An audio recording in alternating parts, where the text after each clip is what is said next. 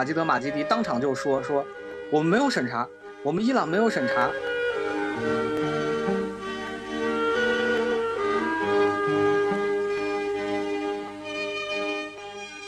呃，格里菲斯就是把电影当做一个房子的话，格里菲斯搭房子是搭搭框架，感觉阿巴斯搭房子有点像是就是用石头垒的，就是取材于自然的石头一个个垒成的一个房子，但它还是个房子，还是一个有概念、有架构的东西。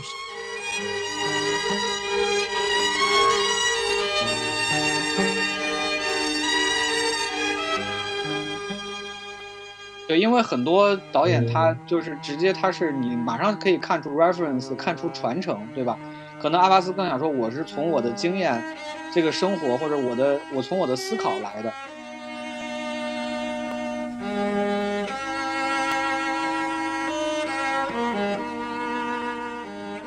就是如果说就是电影有什么终结的话，这个片有点接近于电影终结，因为我觉得它几乎是要就是取消电影的任何的记录性，就是说，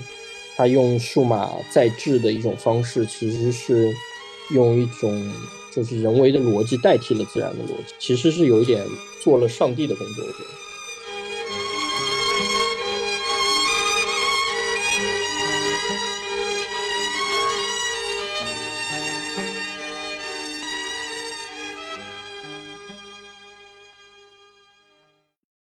大家好，欢迎来到新一期的深交播客，我是主持人宋远成。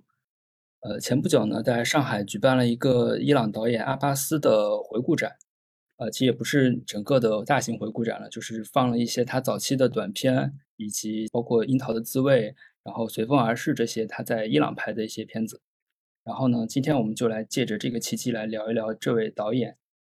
然后今天我们也是很高兴的请到了两位重量级的嘉宾，呃。一位是青年电影人，也就是《郊区的鸟》的导演裘胜。Hello，Hello，大家好，我是裘胜。嗯嗯，还有一位就是也是我们的老朋友，电影研究者，呃，印翔老师。呃，各位好，我是印翔。然后阿巴斯导演呢，我又不用太多介绍了。今天我想先请问两位，就是两位是当初是通过一个怎样的契机来接触到阿巴斯的呢？当时看过之后又有一个怎样的印象？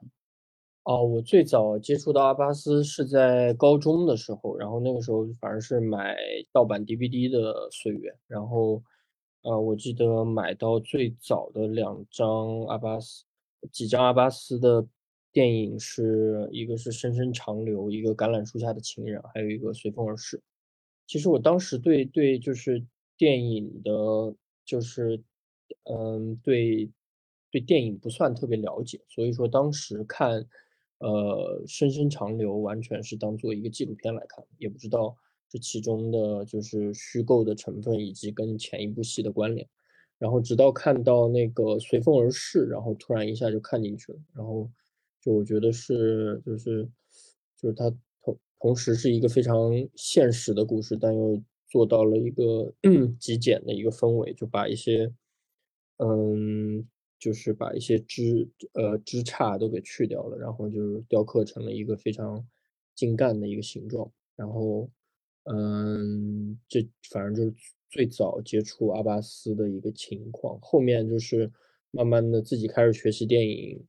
就是了解到他的就阿巴斯的地位，然后再慢慢的去去重新的去看他的，比如说特写啊，或者。呃，那个何处是我朋友的家这些电影，对我看，其实这个事儿还其实可以讲成一个故事哈，也挺好玩的。因为那个我跟球导一样，其实本来我我我也是个理科生啊，然后那个其实我俩还是同行，对我们都念生物的。然后那个我零二年上大学，然后那个呃零二年秋天那个学期，对，然后那个。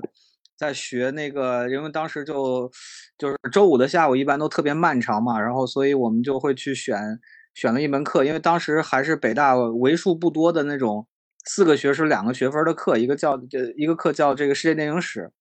啊，当时是这个艺术学院那个戴行月老师呃教这门课，因为这个戴行月老师呢以前是这个英文系的，他其实主要教英语，但是他后来就我也不知道什么契机就过来教教。教这个电影史了哈，然后所以我就现在记得他那课上就跟那英语课似的，因为他就经常会分析说，哎，这个句子里面有双关呀，这个片名怎么翻译啊，这种这种事儿。对，然后当时就是这个世界电影史有个讲义，啊，但是他也没有讲到伊朗电影，但是就读那个讲义里面就读到这个说啊，这个伊朗导演阿巴斯啊，有这个什么有一些这个这就当时有几个片名我也没记住，啊，然后那个结果后来。呃，那可能是最后几年，呃，就是说，因为当时 DVD 其实还没有那么普及，我开始淘碟是零三年了，所以是零二年的时候，我们想看点片子怎么看呢？我们到那个北大那个图书馆，呃，图书馆那个南配店，呃，他当时是有那个那种你可以可能几块钱，你可以租一租一个，呃，租一个电视啊，那个就是你让老师帮你放这个碟。啊，你就跟那儿看，对，当时我就去看，呃，我第一部看的是是那个《阳光灿烂日子》，啊，然后因为我这这我这姜文粉丝很多年了，对，然后呢就看了这个第二部，就那次也特别无聊，好像还跟一个同学一起，啊，我说我们看什么？我们看一个看一没看过的啊，然后就突然突然看那个目录的时候看到了《何处是我朋友的家》，然后我们就看这个片子，对，然后看，然后就说。啊，有完没完？这小屁孩儿，这个啊，这个，呃，跑一遍又一遍，跑一遍又一遍，然后看完了之后就说，这这点事儿值得拍一电影吗？对啊，然后就看完之后，然后我那同学还骂我，对，然后我那同学其实后来好像是做，好像做这个医疗器械还是做什么去了，对，就这么一同学，对，然后就是那个就就特别不看文艺片那种的，对，但是他最后就说，哎，说这个小朋友的这个。这个这个执着的这个劲儿，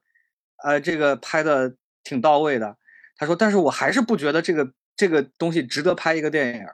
对，然后这就是我第一次看阿巴斯。呃，其实裘导刚才也提到一个，就是我们对于阿巴斯的一个初印象嘛，就是感觉他拍的片都跟纪录片似的。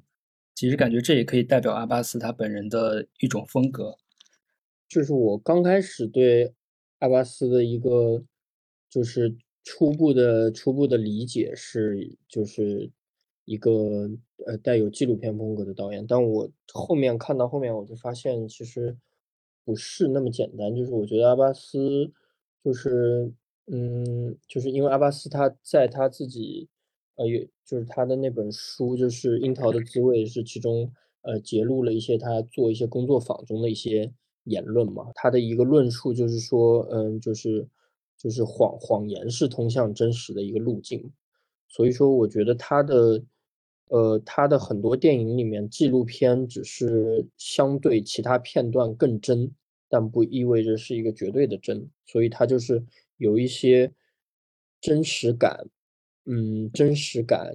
互相有差异的一些影像来互相编织出一个，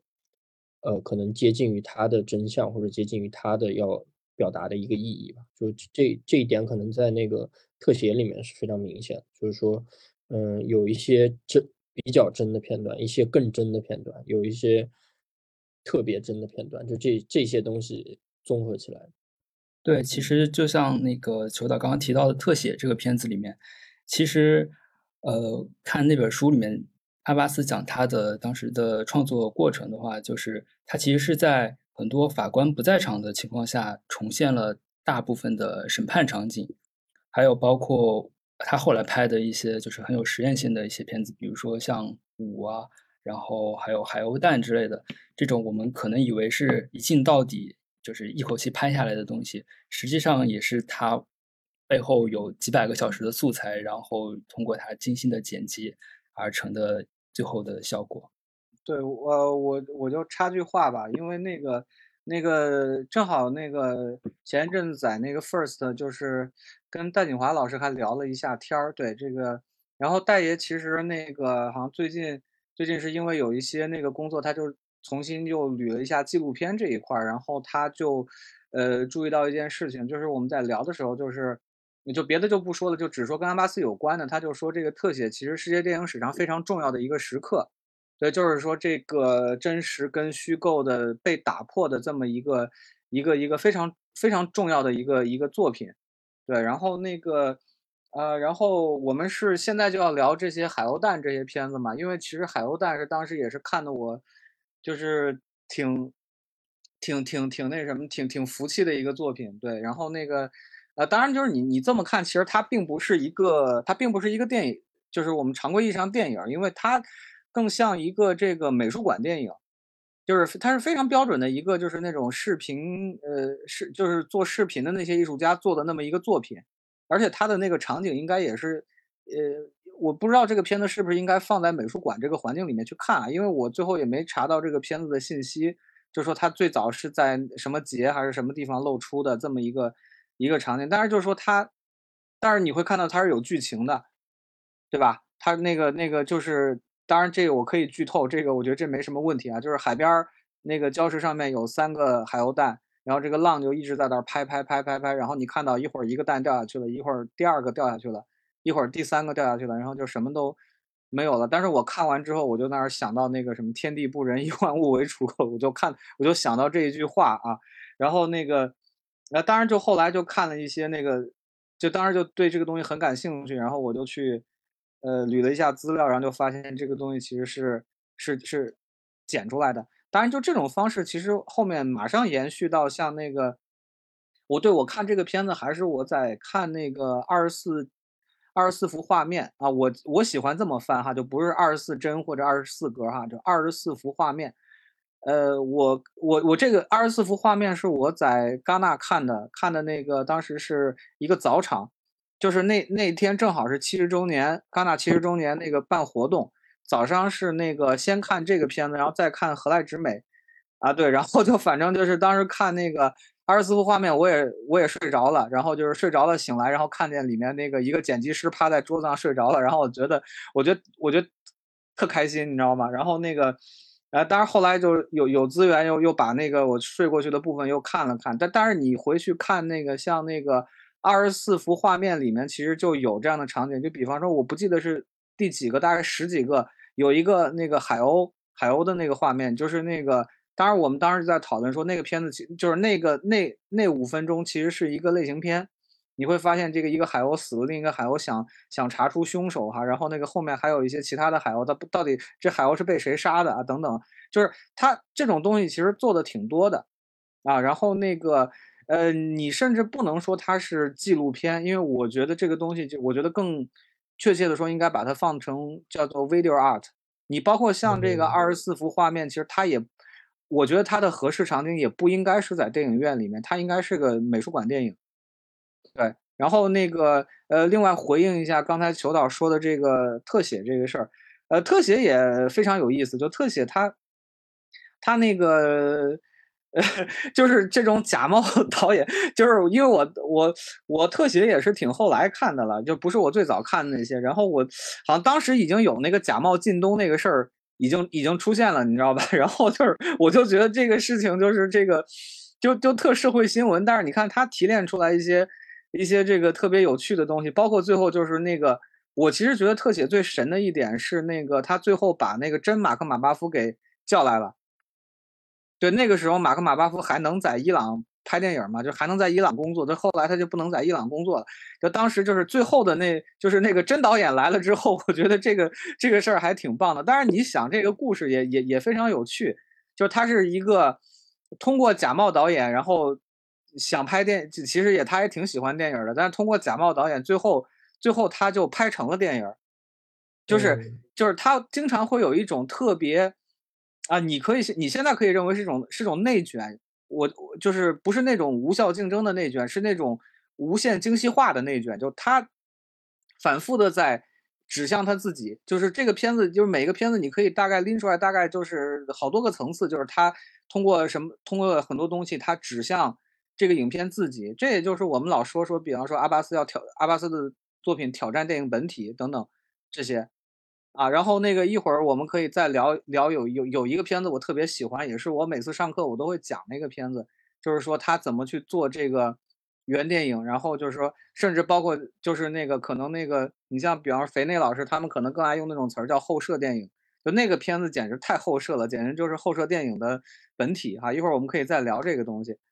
就是如果再稍微往前往前推一点的话，也就是他早期的那些纪录片时代的话，呃，其实。之所以我们一开始看他的很多电影会给人一种纪录片的感觉，实际上有一个原因可能是来自于他实际上是在伊朗的一个呃青少年教育发展协会电影部任职期间拍了很多呃儿童向的一些电影，虽然他自己就是在那本书里面提到，他可能只认为《颜色》这部短片是真正的面向儿童的。其他的很多以儿就是拍摄儿童的一些片子，实际上可能是另有所指什么的。呃，确实，就是我我我，嗯，前一阵子因为也是因为那个疫情期间，我二零年看的挺多的，对，然后那个就有些片子就是看的这这简直看完之后惊为天人哈，我就说那个也这这这居然能拍成这个样子，就是。呃，我我不知道你们两个看过看过没看过啊？因为我看上海这个展，其实里面是有一些的短的，就比方说这个案例一、案例二，我就特别喜欢。哦，对，这个我也很喜欢。他这个讲的大概就是那群孩子到底应不应该把自己当中的那个真正搞破坏的那个小孩给供出来。就是如果他们向老师交代的话，那么其他无辜的人可以立刻回去上课。但是如果他们就是，呃，坚决的要保密的话，那可能就一直在外面，在教室外面接受惩罚，然后由此就引发了就是大人们的很多讨论吧。就是孩子们他们究竟哪种行为是正义的？他们可能就是一方面可能认为自己呃不应该去做一个告密者，而应该团结起来，这是一方的观点；还有一方就觉得应该会。就是应该认同当下的这个秩序，应该把真正犯下错误的那个人给告诉老师。然后这个片子，它你可以看到阿巴斯对于伊朗社会各个阶层的人物的一些采访，然后他们对这个事件的一些反应。然后这个片子它制作的时期应该是伊斯兰革命之前，反正是就是还没有完全的伊斯兰化吧。就是因为我们可以在里面可以看到很多人可以。比较自由的对这个事情发表观点，然后有一些女性的呃政治人物，她们也是就是没有披着头巾啊，就是我们传传统对于伊斯兰妇女的那样一种形象。然后给我的感觉就是阿巴斯在荧幕上营造了一个可以大家自由探讨问题的一个公共空间嘛，是这样的一个感觉。对这个片子特别厉害的就是你能看到这所有人的这个职务。就你会看到有一些什么教育部的官员，有一些是那个什么呃宗教界的，有些是什么电影界的，对，然后那个就是，然后大家都会对这个片子进行自己的啊不对对对这个这个事件或者这个事件的不同处理方法，呃进行自己的阐释。我觉得这是其实你你会看到就是说它里面它里面就是因为明显的就是说这个这个所谓的案例，它是一个班演，对吧？我们 restage 或者 stage 就是它是一个班演，然后这些人肯定是看了这些看了这个片段之后，然后再对着摄影机说话。其实你看到这是七九年啊，你想他这个片子他已经把这个拍摄片子这个这个过程放进去了，这你就再往前追，这是持摄影机的人呐，就是他的这个这个自自主性，我觉得这这是非这是非常非常厉害的，而且这个片子就是。嗯，我觉得就是你，你甚至你可以归为，呃，电影眼睛派，我觉得也没什么问题。就他跟维尔托夫当时的一些这种这种，比方说，你可能能通过这个电影和对，就是比方说对他的讨论来达到一个，啊，就比方说是那个，你不能说达到真理吧，当然就是说那个你通过他来来表达来表达观点，揭示可能更深。更深层次的东西，我觉得他是他是能做到这个的。当然，这种形式其实我也想到第三电影，就是那个阿根廷，像那个索安纳斯他们，就是他们那个电影，就是放映完之后就马上大家是要进行讨论的，那是他的正确打开方式。就比方说你看《燃火的时刻》，对，他是你放一段，然后大家要马上开，然然后大家要起来讨论，对。但是他只是他那个讨论，他是不会把它放在电影里面。但是你像这个片子，就是他讨论也在这个电影里面。所以说他在形式上面，其实我觉得还是还真的是那个挺激进的，而且这个东西你是可以真的是可以追回到这个最早最早那个那个，就是你甚至苏就是比方苏联蒙太奇学派，呃里面这个尤尤其维尔托夫这个脉络，但是维尔托夫你下来可能你可能再往再往前找法国法国纪录片，然后跟甚至包括像六八之后戈达尔的一些实践，我觉得这些东西都是可以可以连起来看的。所以这这个片子你要真的你想一想，这个形式还是特别特别先锋的。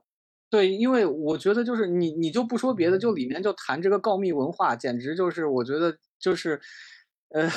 你完全可以这个，我觉得应该是给这个呃这个大陆网友啊，每人都看一遍啊，这个片子，这简直就觉得这特别狠哈。然后还有包括像那个家庭作业，我也很喜欢，小学新生我也很喜欢，对他经常就是能把一些无趣也挺好看的。有序无序哈，对对，有序无序，我给了给了五星，对，这简直是有序无序，已经有一点就是 video art 的东西出来了，但是也是就是也是也也是从一个跟孩子有关系，嗯，对，我不知道你们有没有看他这个，就是其实是伊斯兰革命前的一个片子，也也非常有意思，对，就是一个两口子两口子一个一个家庭情节剧，对，然后那个对七七。七哦，对，报告报告，前两天刚看了报告，嗯嗯嗯，非常厉害那个片子。然后那个就是你你看，其实本来阿巴斯是可以长成那个样子的，但是你说那个片子，其实你说它跟后面就是我们经常熟悉的那种伊朗电影，其实也很像啊，就是那种社会社会剧像的这种这种伊朗电影。报告我倒是反而没那么喜欢，好像就是对于我来讲，好像那个。嗯，当然前面的短片也都很好，但就是感觉他那个初步的他这个呃拍孩童，然后他的一套方法成型，我觉得那个旅客就是七三年还是七四年的那个片子，讲一个，呃，其实跟后面的那个跟后面的呃就是片子还是有点关联，因为旅客里面也是讲述一个小孩他要去。呃，他要去看一场球赛嘛，然后为了看球赛，他就四处筹钱，甚至就是用一个没有装胶卷的相机，就是骗着拍照，然后来赚钱。然后最后反正到了球赛那边，他是好像是睡着了，然后就就就错过了这场球赛，然后梦就是做了一个梦，然后球赛就结束了，然后他就就反正就失望回家了。然后这个这个片儿，其实我觉得在。呃，反正已经就是初步凝结了这个阿巴斯很多要素，像孩子啊，还有，呃，那个就是他一一一段旅程啊，然后他嗯，就是后面他那个梦幻的部分也其实跟，呃，我觉得反而是跟呃，就是像《如梦爱河》这种晚期的片有一些关联。然后我觉得他那个时候，反正。呃，我觉得拍拍小孩子，一个跟他的那个工作肯定是有关系嘛。第二个，我觉得就是，呃，可能小孩子就是就是一面明镜嘛，就可以就是可以反映出他看到的和他遭受的，就是可以很如实的反映出他看到的和他遭受的东西。然后，所以阿巴斯对小孩的观点，我觉得是就不是那种，嗯，怎么说呢？有些中国儿童片那种。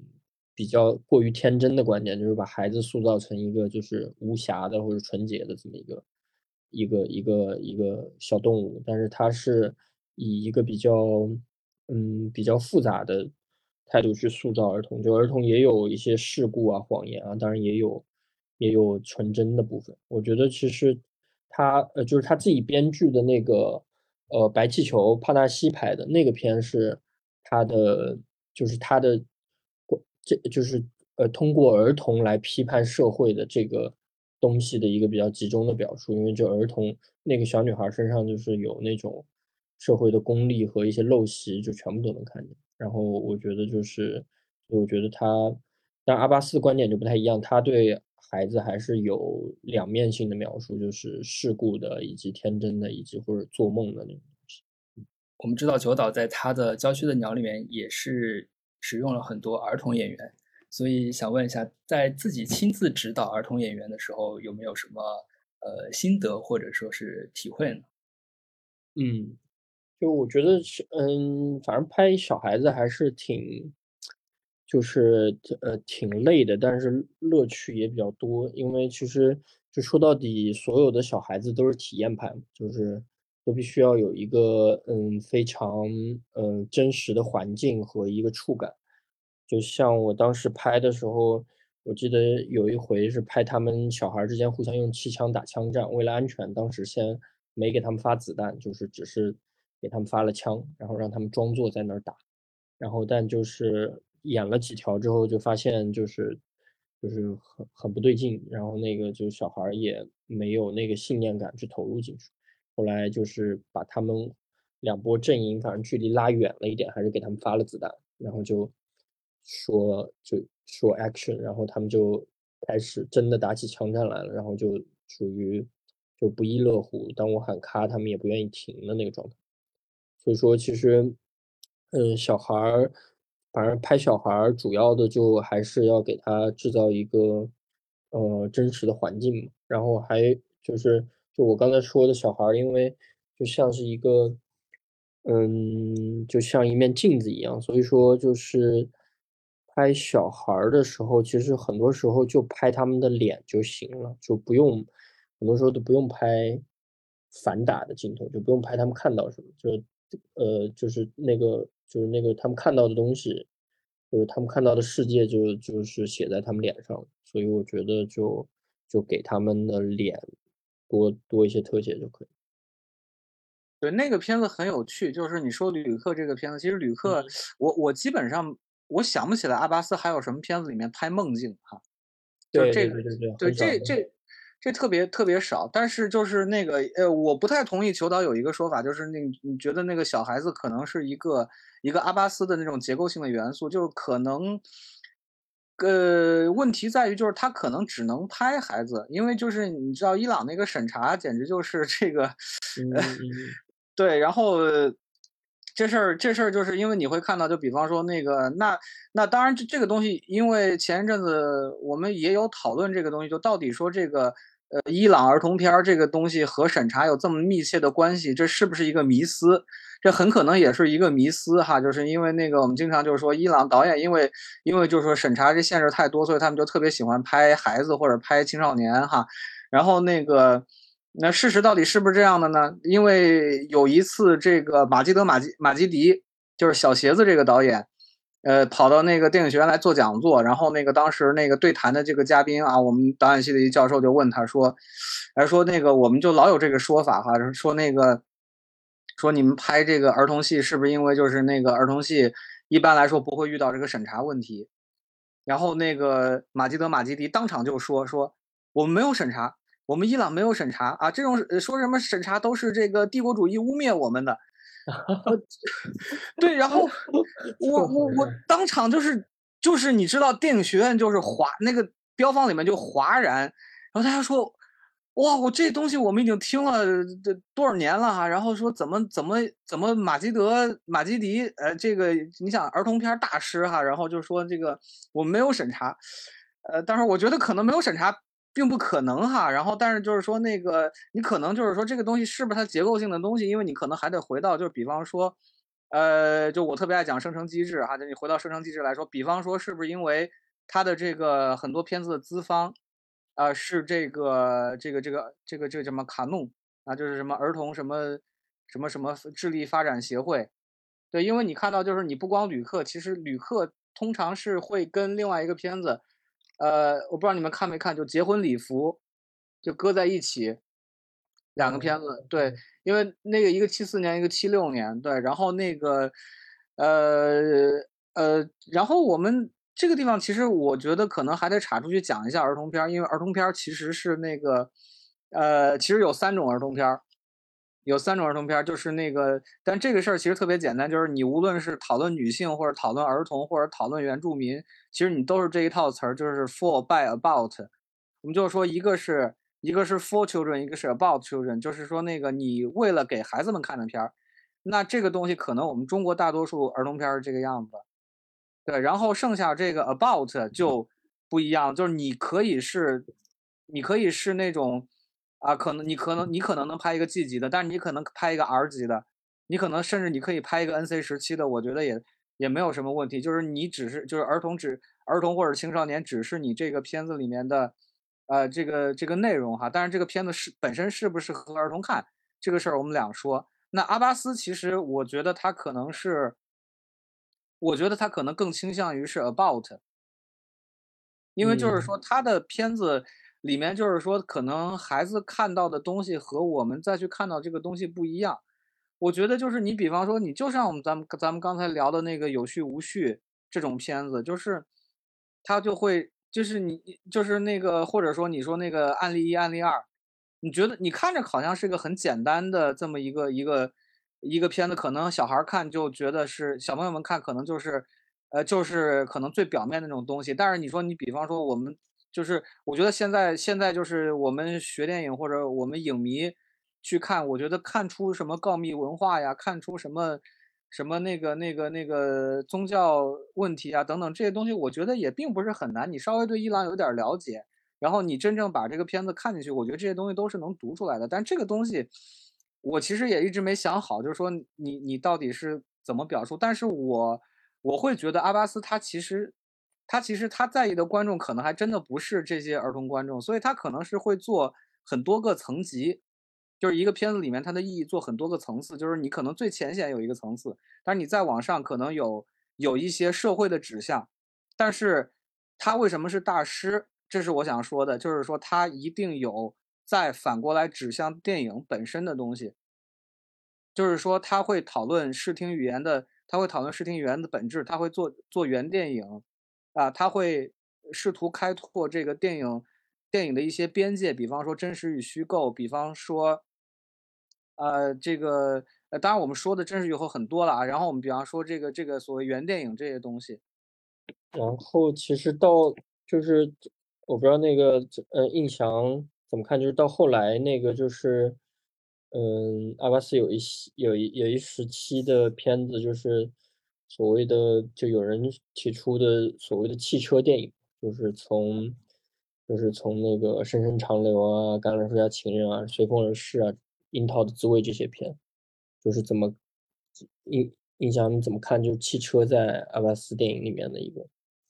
用处。这这个当然就是那个我们讲画框内的画框嘛，就是 frame in the frame。对，但是我看了一个很关键的片子，现在我，我觉得这个片子，我模模糊糊觉得这个片子应该是他的这个所谓汽车，你说汽车的这个这个元素的这个起源，就是这个公民同胞。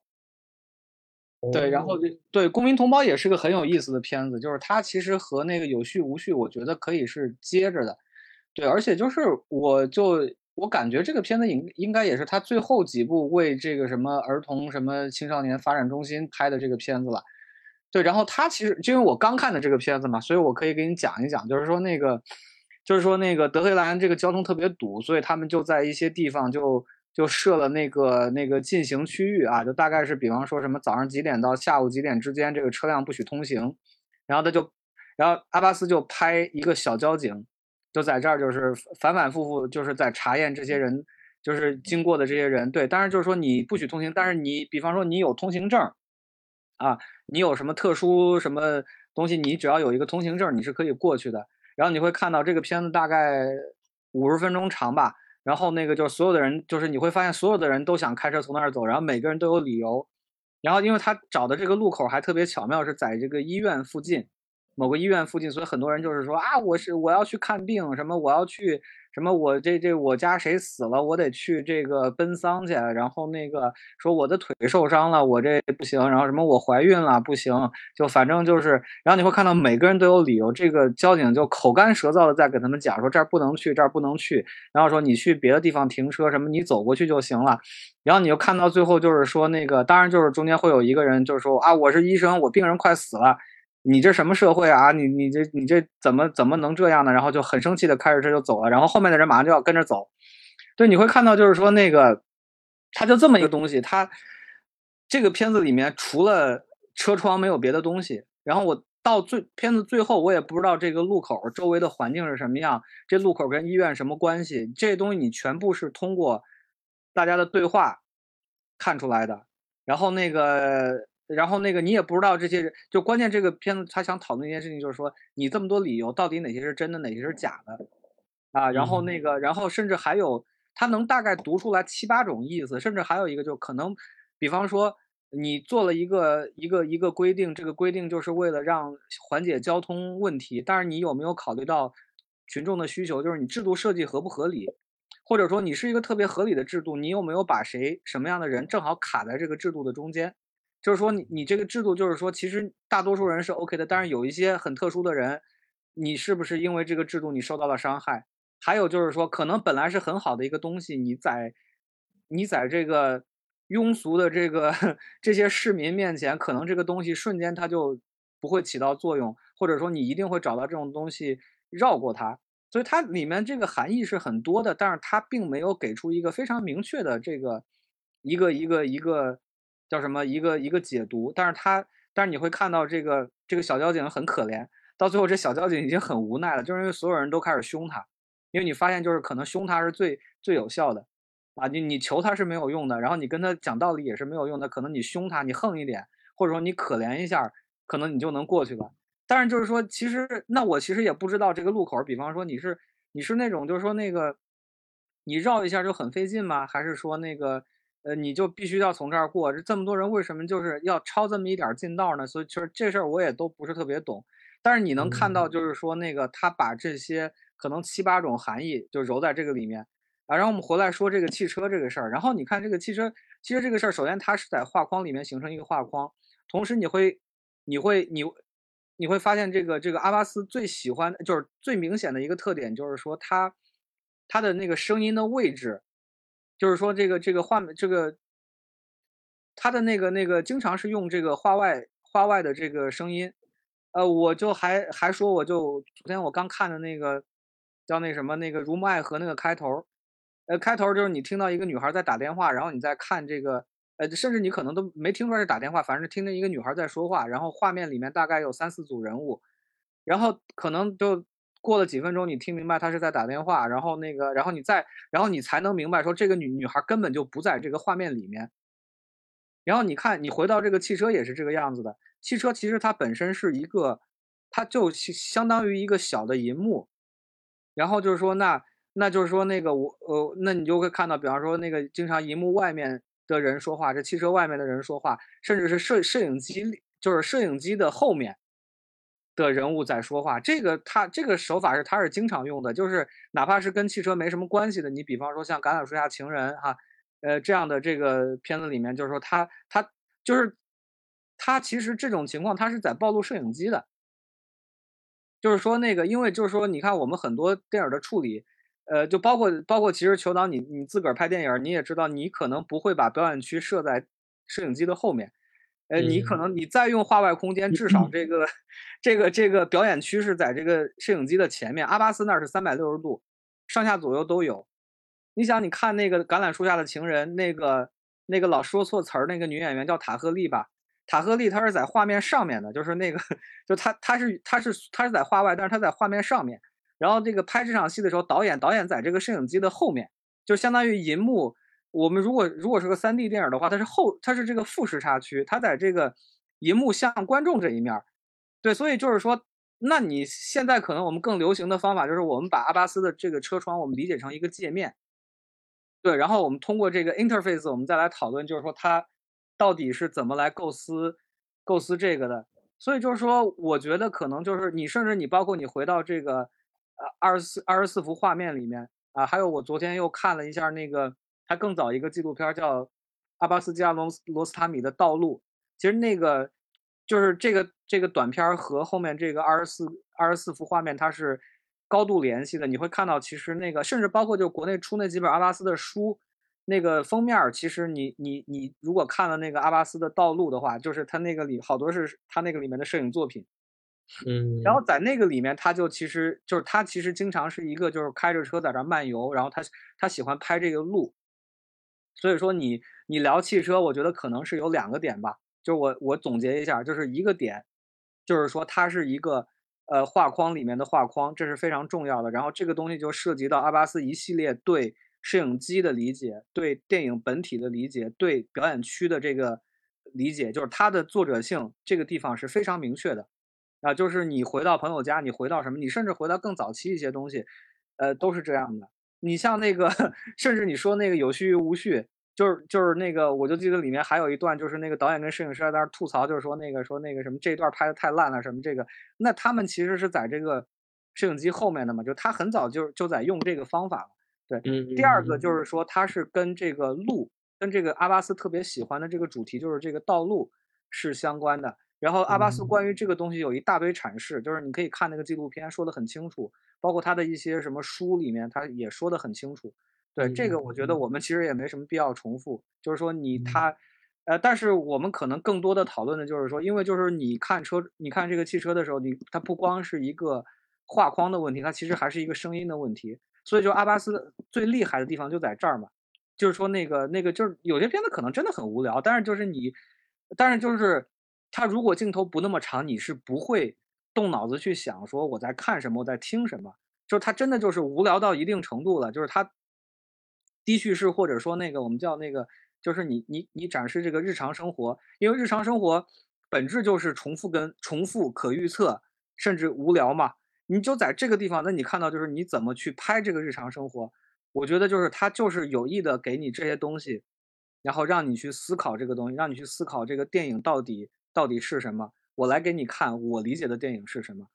嗯，然后嗯我就我就是刚才裘导讲他看阿巴斯的时候，我就我我那会儿我在查我的档案，就我查了一下，我发现我第二部看的是《随风而逝》，我当时特别不喜欢这个片子。哦，我就疯了，我说我为什么要看一个 片子连续八遍？就是他每天早上起来洗脸，什么刷牙，然后跟这个女女房东打招呼，然后跑到一个地方打电话。我看了，我看到第三遍的时候，我怀疑人生；我看到第六遍的时候，我崩溃了。我说我在看什么？对，这是我特别早的时候，因为我还没有没怎么学电影的时候看的这么一个片。但是后来我就后来我就理解了嘛，因为当时我就说。我说这为什么给这个片子发金狮奖呀？金狮奖，金狮奖到底是什么评什么什么评价标准？对，对，就是就是这么一个一个东西，嗯。对，刚才提，对，刚才那个关于汽车这块儿，其实呃，我觉得那个反正印象提的那个就是汽车窗户作为另一层屏幕、另一层界面这个点特别好。然后，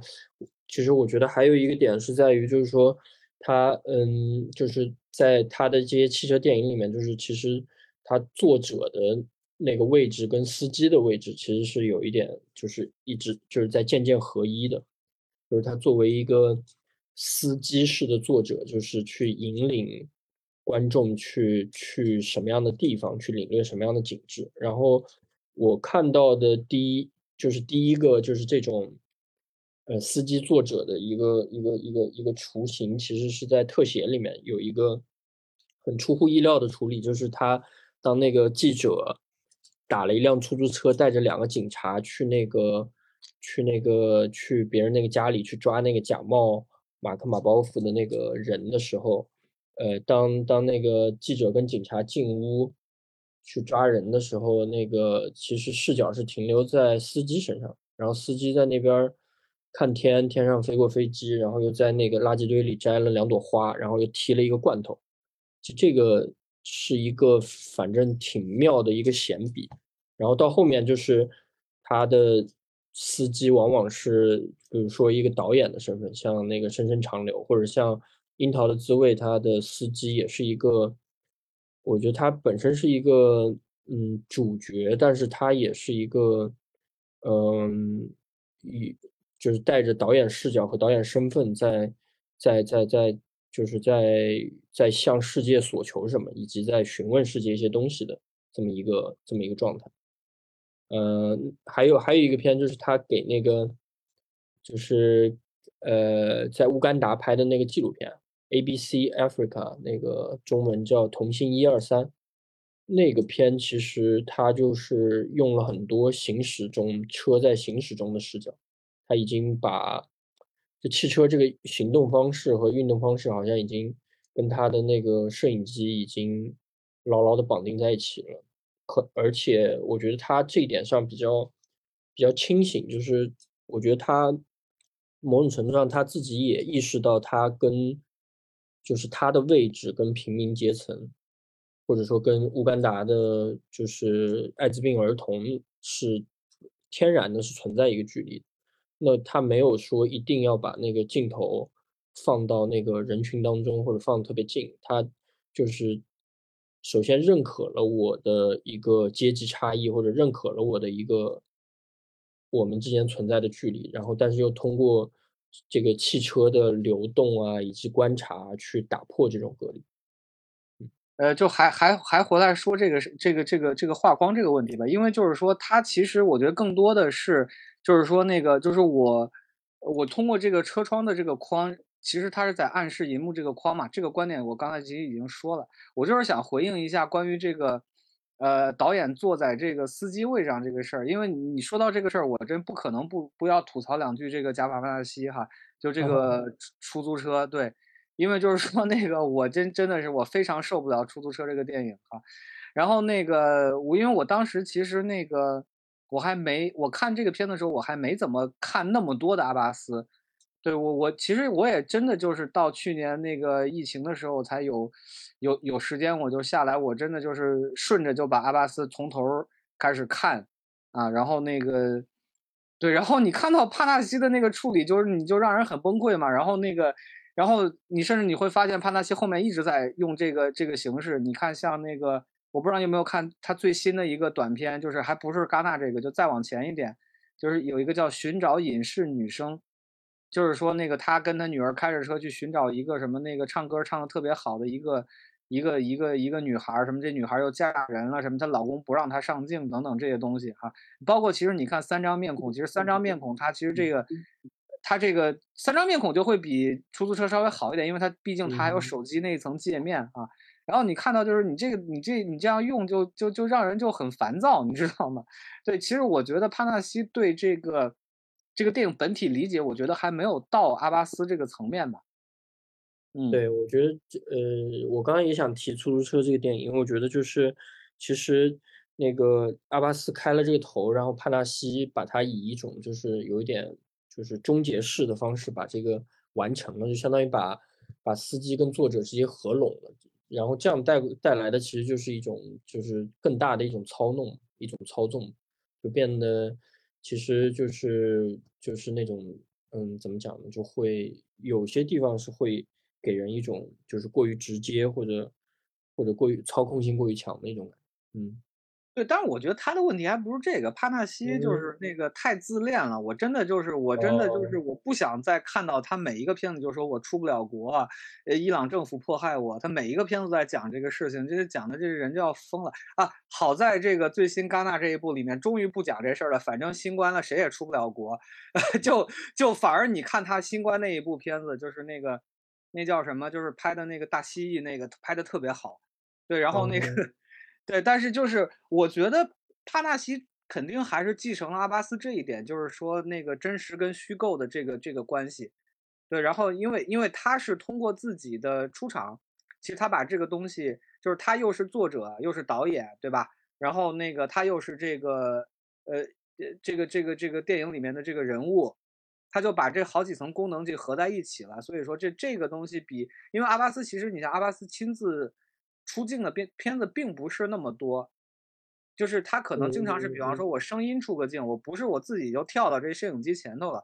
因为你看，就就包括甚至帕纳西最近就玩的就已经就是他就一定要把手机这个媒介露出来嘛，因为最近这个媒介也很时尚，他就一直在就就是说那个他就一定要有这个拿手机什么那个那那种，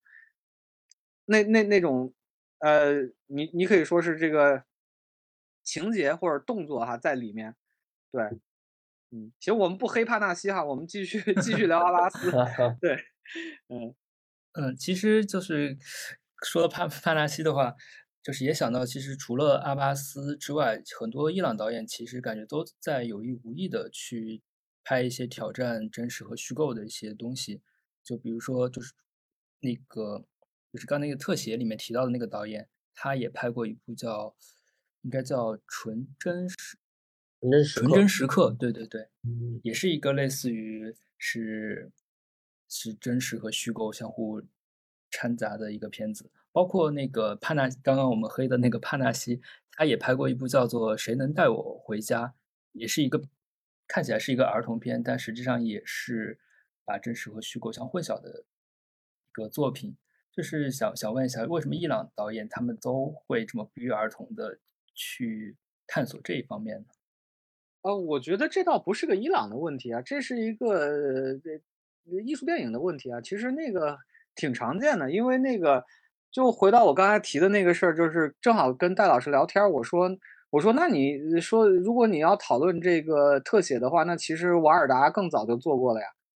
瓦尔达其实一直在在在做这个这个事情啊，就是你甚至不是说后面的德米啊或者什么这些片子，他更早有一部我特特别喜欢的片子，就是那个叫那个纳乌西卡，就是那个有尤里西斯就有纳乌西卡嘛，然后他那个片子里面就是他就是在就是那个经常就是他自己就自己就出现了，而且这个事情其实你新浪潮里面很多人做，怎么讲那个这是个这是个很艺术电影的问题。当然，我现在就很期待这个戴锦华老师那个研究，呃，写完了之后会怎么样？因为他确实是在梳理这个事情，他他就觉得这个真实跟虚构这个，这个这个结合的这种东西很重要。对，我觉得跟那个跟那个呃细细的蓝线都有点像，就是他的，就包括他的呃，就是一些斑眼。当然，那个阿巴斯的斑眼不是以那种特别风格化的形式，但其实他那种。呃，就是审问啊、调查啊混合那个扮演的形式啊，其实就是跟 Errol Morris 的一些做法都有点像，嗯。但估计估计阿巴斯拍之前应该是没有看过这个片，这个片应该对。但是但是你要看这个，你要回去看纪录片的话，那就是我们这就是纪所谓纪录片伦理的问题嘛。纪录片伦理还好多个层面，当然就是说这个扮演不扮演，好像我现在越来越这个扮演也不是个问题了。对啊，其实刚刚那个求导说阿巴斯可能没有看过《细细的蓝线》，其实也想到有一个点，就是阿巴斯他自称只看过五十来部电影。哦，只看过五十来部电影，就是他的那我不信，我不信，不可能。他在那本书里面说的，就是他好像就是想说自己，呃，大概意思就还是想说自己可能没有看过太多的电影啊，然后感觉是一种。呃，怎么说呢？从诗的角度去进入到电影创作的这样的一个领域里面，就是他说他可能没有受到太多的呃所谓很风格化的作者的影响啊之类的。对他，其实我觉得这句话你这么理解，就是他的他想说的是，我的电影不是从电影到电影。对对对对，因为很多导演他就是直接他是你马上可以看出 reference，看出传承，对吧？可能阿巴斯更想说，我是从我的经验、这个生活或者我的我从我的思考来的，对。但是我倒觉得，就是说，如果他能对电影的这个本体形式这么敏感，你说他没有看过很多电影，我觉得那是不可能的。对，这这这一定是看过很多电影，只是就是说那个每个人的工作方式不一样。对他其实就是我我其实是非常喜欢他去这个怎么讲，就是一直去在探索这个视听语言这一点上。我觉得是非非常好的，而且甚至就是说，你看到这个东西，它其实这个某同一个招儿，它用了很多遍，但是每一次都特别特别特别好。对，其实呃，就是关于阿巴斯有一句非常有名的话嘛，就是戈达尔说的那句，说电影始于格里菲斯，然后止于阿巴斯。我想问一下，这句话他当时是有什么背景？戈达尔说这句话有有相关的考证？啊，对，我读到一个材料，就是说是戈达尔看过那个，呃，《樱桃滋味》和《生生长流》之后说的哈。当然，当当然就是说葛葛达尔说话你基本不能信哈。然后那个，对对对，因为这个这个，但这句话又特别重要，因为就是说那个你反过来考察阿巴斯在这个中文民影圈的这个位置，你这句话太重要了。这个东西其实它是个传播学问题。对，然后你说这个这句话怎么理解？当然就是说那个，我觉得葛达尔可能是在在讲视听语言，就是说那因为格里菲斯最重要的事情，他是发发明了这个这个这个这个叫什么？这个流畅性剪辑嘛，就是你像最早的这个就是那个，因为因为你再早就是他其实那个更早期的电影是一场一镜的，啊，经常就是我们换换镜头我们就换场景了。当然鲍特那边我们现在说可能比方说鲍特是发明了这个所谓的这个。平行平行剪辑就是或者什么最后一分钟营救，呃，这是这个一个美国消防员的生活，或者说火车大劫案发明的。但是你到格里菲斯这边就好多那种剪辑方法，他其实已经发明，包括甚至那个什么早期特写的用法、景深景深镜头的用法，其实他他是发明了很多这个视听语言的这么一个人。你到阿巴斯这边，就是阿巴斯其实是更新了视听语言，那你说电影终终结于阿巴斯，那是不可能的。对，除非就是说葛达尔他想说的是，比方说数码转型之类的这种东西，因为就是我只在一个意义上认同说电影已经终结了，就是数码转型这个意义上，因为你确实就是你不再用 film 这个介质了，对，所以所以就是说，那你看到阿巴斯他对摄影机的理解，就刚才我也说过了，就他对摄影机的理解确实跟很多导演是完全不一样的。对，我觉得可能是这个意义。邱导你怎么看？嗯，这这话反正我也呃琢磨了好一会儿，我倒是没有找到特别确切的材料。我想就是因为刚才那个印象也提到了，就是其实其实我觉得是呃格里菲斯是就是比较系统性的把那个把那个电影跟记录这个行为分开的这么一个人，就是可能在呃就是卢米埃尔的他的就是他的记录就基本上构成他的电影。然后我觉得那个格里菲斯，因为他总结了蒙太奇这些剪辑，甚至他嗯，Intolerance 这样的片，它是提出一个先行的概念来架构整个影片。它其实是把呃把电影整整个从现实中提提升出来或者拉出来。那我觉得他可能呃就呃对阿巴斯来说，他可能是又把那个电影给放回到现实当中。但这个放回去，我觉得是。也是用的是一种就是伪装的自然主义，就是，呃，它就是像我刚才说的特写或者深深长流，它用不同真实度的片段相互叠加，然后呃去去构成一个总体的一个真实的感觉。就我我我打个比方，我觉得有点像是，呃，格里菲斯就是把电影当做一个房子的话，格里菲斯搭房子是搭搭框架。搭先搭一个房梁，然后上用用砖或者用水泥这些材料一点点往上搭。我觉得阿巴斯搭房子有点像是就是用石头垒的，或者用就是取材于就是自然的石头一个个垒成的一个房子，但它还是个房子，还是一个有概念有架构的东西，但它相对的那个思路是不太不太一样。嗯嗯呃，不过说说起那个就是。就是电影的终结，其实我看那个就是二二十四幅画面的时候，我是有点儿就是稍微有点害怕的。就是我觉得，就是这个，就是如果说就是电影有什么终结的话，这个片有点接近于电影终结，因为我觉得就就刚才说的，就是它几乎是要就是取消电影的任何的记录性，就是说。他用数码再制的一种方式，其实是用一种，其实是用一种就是人为的逻辑代替了自然的逻辑，并且，嗯，把它，呃，就是伪装成一种自然的逻辑，其实是有一点做了上帝的工作。我觉得，就是这个鸟应该这么飞，或者这两头野兽应该交配，或者这个鸟的飞行路线应该是这样。所以我觉得这个片儿是一个。反正是一个，确实是一个野心很大的作品，但其实我对这个片儿的成效是有一点持怀疑的态度，我觉得有点太吓人。对，这这个片子也非常，我就记得，但基本上是他儿子给做完。对对对，所以我就不知道，就是原本的设想是有多少的还原度。对，我但是我就说这个片子之前，你一定要把它跟那个阿巴斯基亚罗斯塔米的道路，你把这两个片子连起来看。对，因为就是你看到就是说那个。呃，零六年那个短片里面，其实已经有很多的那个，就是就是就是二十四幅画面里面有很多的，大概至少有五六个，就是早早一最开始那几个黑白的那个那个画面，它是从那个零零六年的时候，他那个摄影作品就已经拍好了。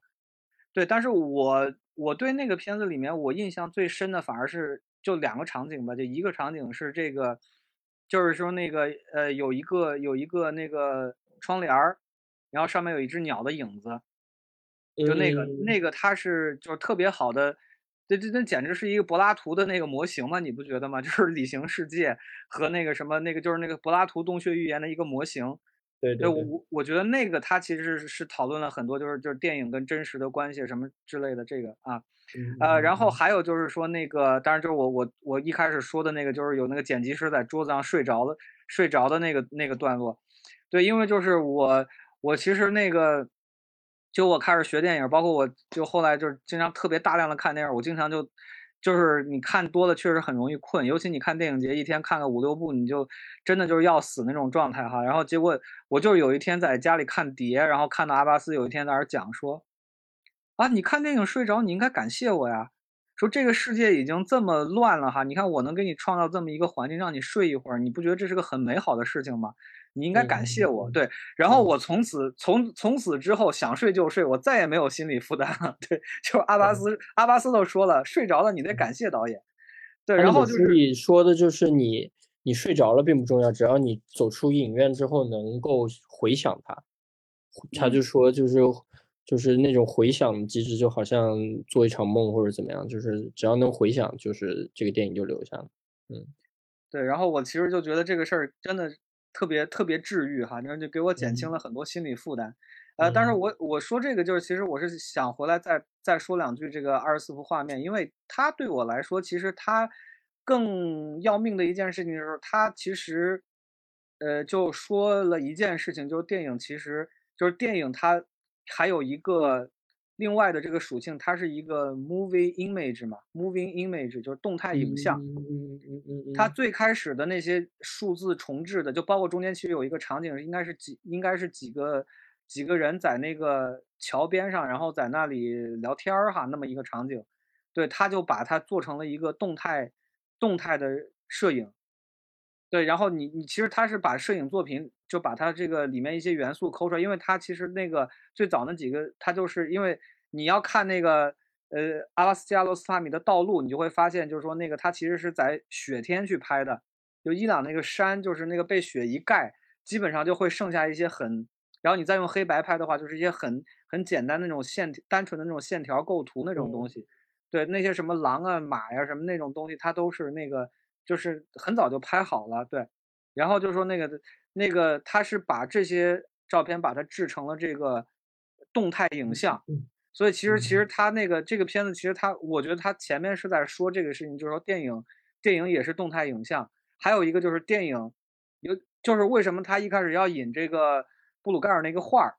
因为布鲁盖尔其实现在那个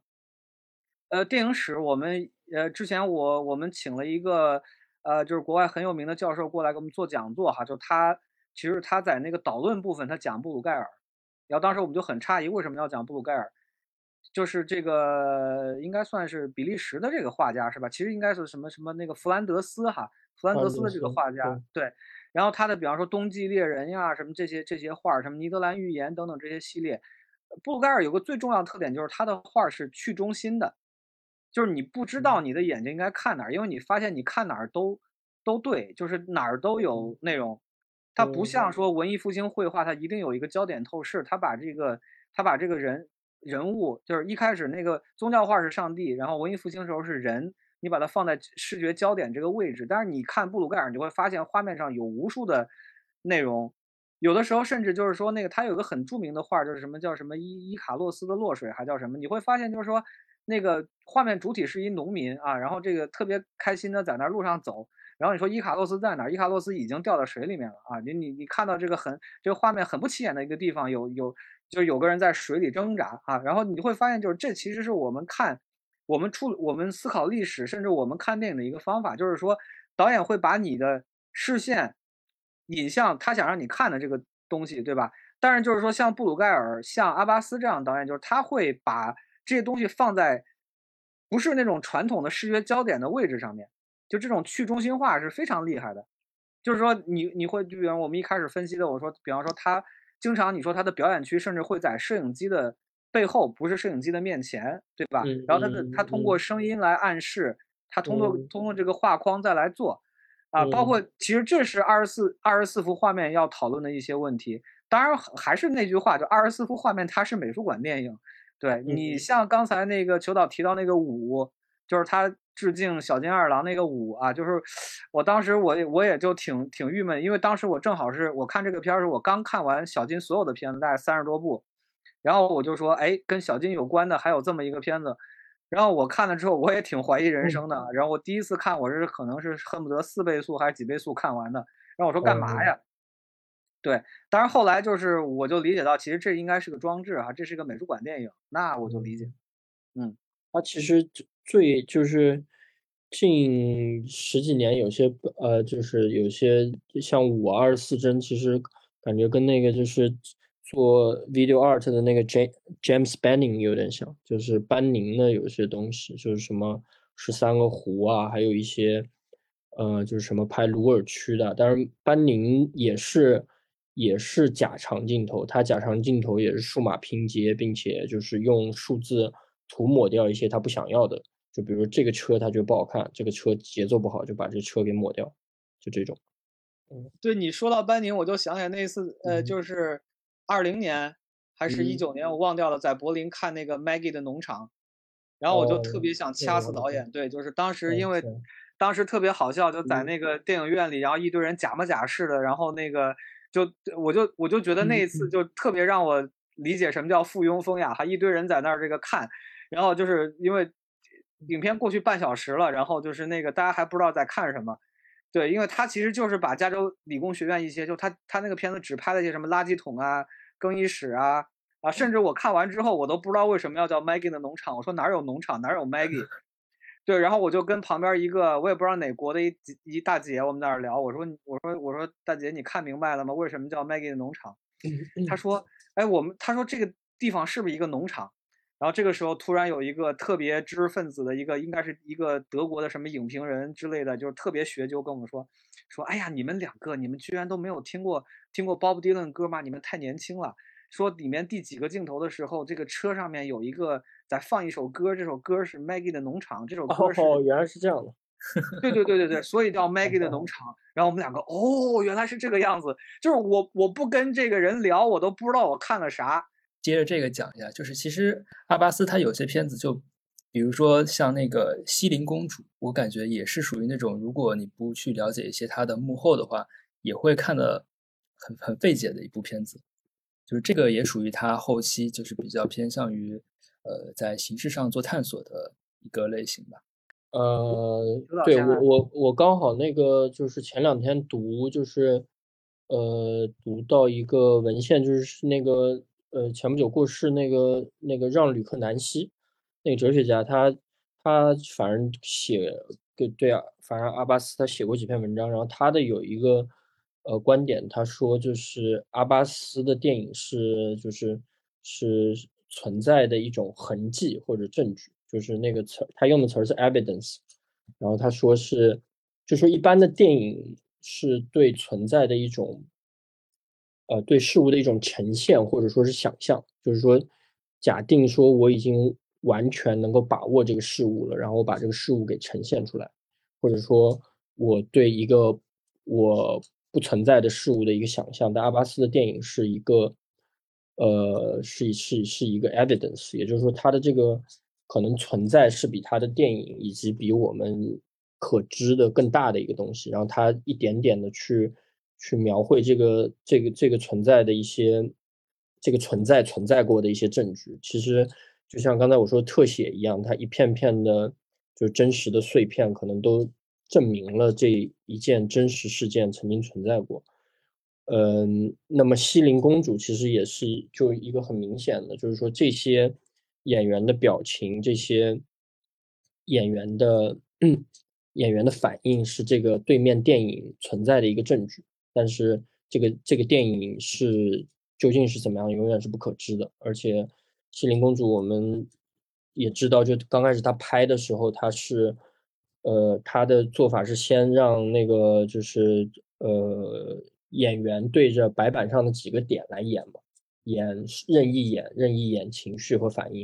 然后他把那些呃就是演员的表演片段全部收集起来，然后进行一些剪辑的尝试，到最后他觉得哦。好像对面适合放上《西林公主》这样一部讲那个传说故事的这样一部电影，所以说它就是这个创作反向的一个创作路径，就是说明刚才南希的那个观点，就是说它不是去呈呈现这个存在，它是先找到这些痕迹、蛛丝马迹这些证据，然后反反向去推想这个东西应该是什么东西。嗯，但我我倒是不觉得《西林公主》是他最一流的作品，因为我觉得。不知道为啥，就是其实那个电影的音轨，可能这个是一个 melodrama 吧。我觉得那电影的音轨其实挺